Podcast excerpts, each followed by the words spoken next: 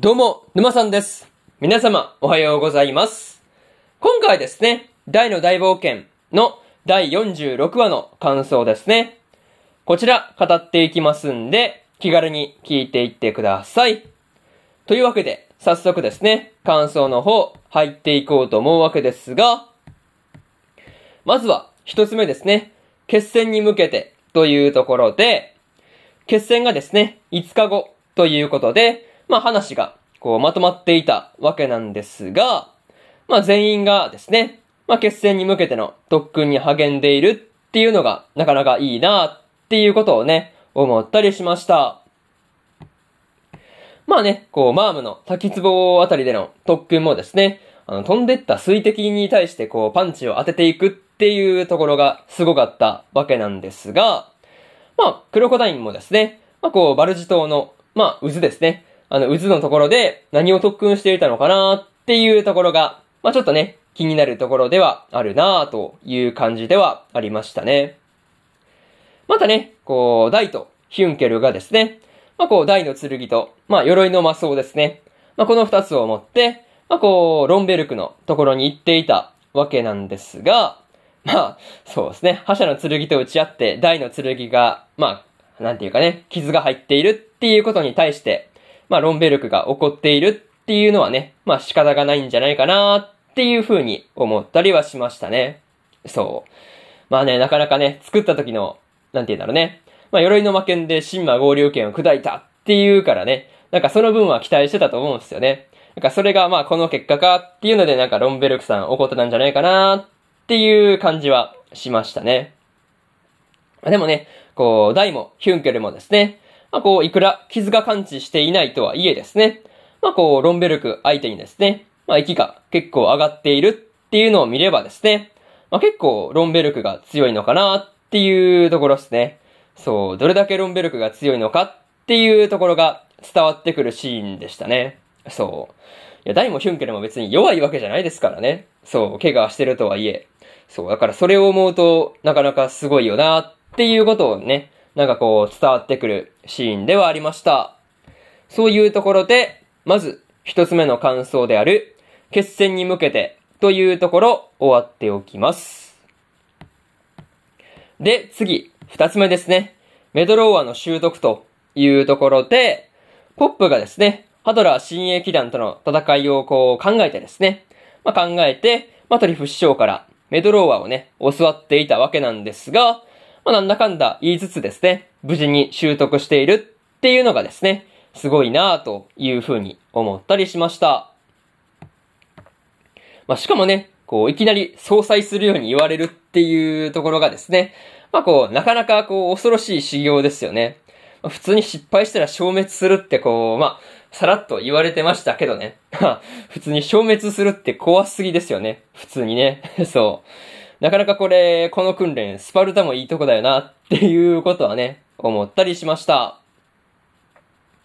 でもまあね、こう、実際にメドローアがね、どれくらいの威力があるのかっていうのを見ればですね、マトリフ師匠が、まあそれをね、教える前に、まあおっかねっていうのもですね、まあわかるような気がしましたね。そう。普通に受け止めてるだけで、こう、周りの水とか普通に消えていってたしね。そう。まあ崖とかもく、まあ、こう、なんていうの、砕けているというかね。まあそういう感じになっていたわけですから、まあ、すごいよね。そう。触れてなくてもこの余波というか、それだけで結構物消滅してんじゃんっていう感じはしましたね。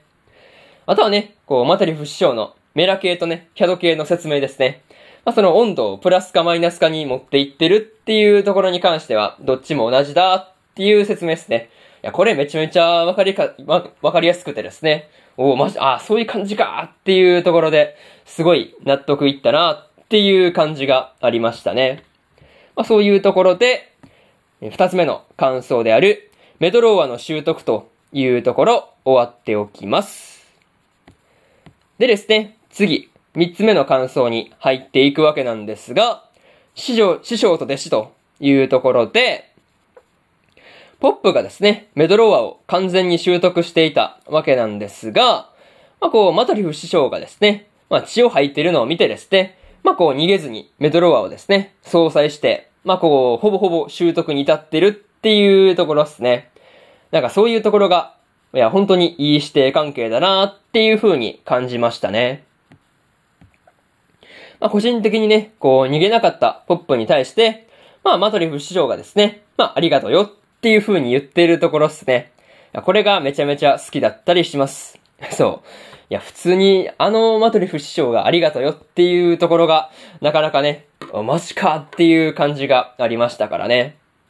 まあ、あとはね、こう、メドローアを完全に習得した時にはですね、マトリフ師匠が、まあ、素直にポップを褒めているっていうところもね、すごく良かったなという感じでした。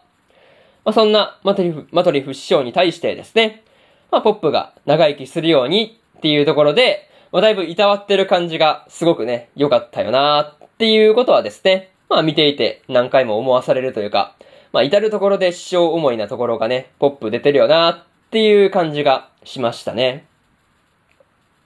またね、ポップがですね、魔法使いを選んだ理由はですね、まあアバン先生から、またリフ師匠にいているっていう、まあ、面影というかね、なんかそういうのを感じるっていう話とか、まあこう魔法の才能をね、感じるっていう風に言われたっていうところにあるんだっていうのもですね、なんかすごく、こう、アバン先生との思い出がね、なんかこうあって、すごくいいなっていうことをね、思ったりしました。まあそういうところで、三つ目の感想である、師匠と弟子というところ、終わっておきます。でですね、最後にというパートに入っていくんですが、今回ですね、大たちが特訓に励んでいたわけなんですが、みんなそれぞれがですね、まあ、特訓の成果を上げているっていうので、まあ、これからの戦いでもね、こう、まあ、期待が高まるところだなっていう感じでした。またね、こう、マームの蹴りとかをですね、まあ、見たポップがですね、まあ、あの足に見とれるのはやめようっていう風に言っていたわけなんですが、まあ、岩を砕ける蹴りなんか食らったら、さすがにね、ポップも無事じゃ済まないですからね。そう。なんかそういうことを思うと、まあ確かに見とれるのはやめようっていう気持ちになるのもね、わからなくはないかなっていう感じでした。あとはね、こう、ザボエラの処遇をめぐって、ハドラーとアルビナスがですね、話をしているっていうところとかね、個人的にめちゃめちゃ好きだったりするという話ですね。まあ、とりあえず、そういうところを含めてですね、まあ、こう、次回は、キルバーンとバランの接触ですね。まあ、そこに注目しておこうと思っているという話で、今回の大の大冒険の第46話の感想ですね。こちら終わっておきます。でですね、今までにも第1話から第45話の感想をですね、それぞれ過去の放送で語ってますんで、よかったら過去の放送もですね、合わせて聞いてみてくださいというところで、本日2本目のラジオの方、終わっておきます。で、今日はね、もう1本更新しておりまして、彼女も彼女の第9話の感想ですね。こちらも語ってますんで、よかったらこっちも聞いてみてくださいという話と、明日ですね、明日3本更新するんですが、僕たちのリメイクの第8話の感想と、精霊幻想記の第8話の感想、そしてですね、ビーチボーイリバーサイドの第9話の感想ですね。この3本、1、2、3と更新しますんで、よかったら明日もですね、ラジオの方聞きに来てください。というわけで、えー、本日2本目のラジオの方終わっておきます。以上、馬さんでした。それでは次回の放送でお会いしましょう。それじゃあまたね。バイバイ。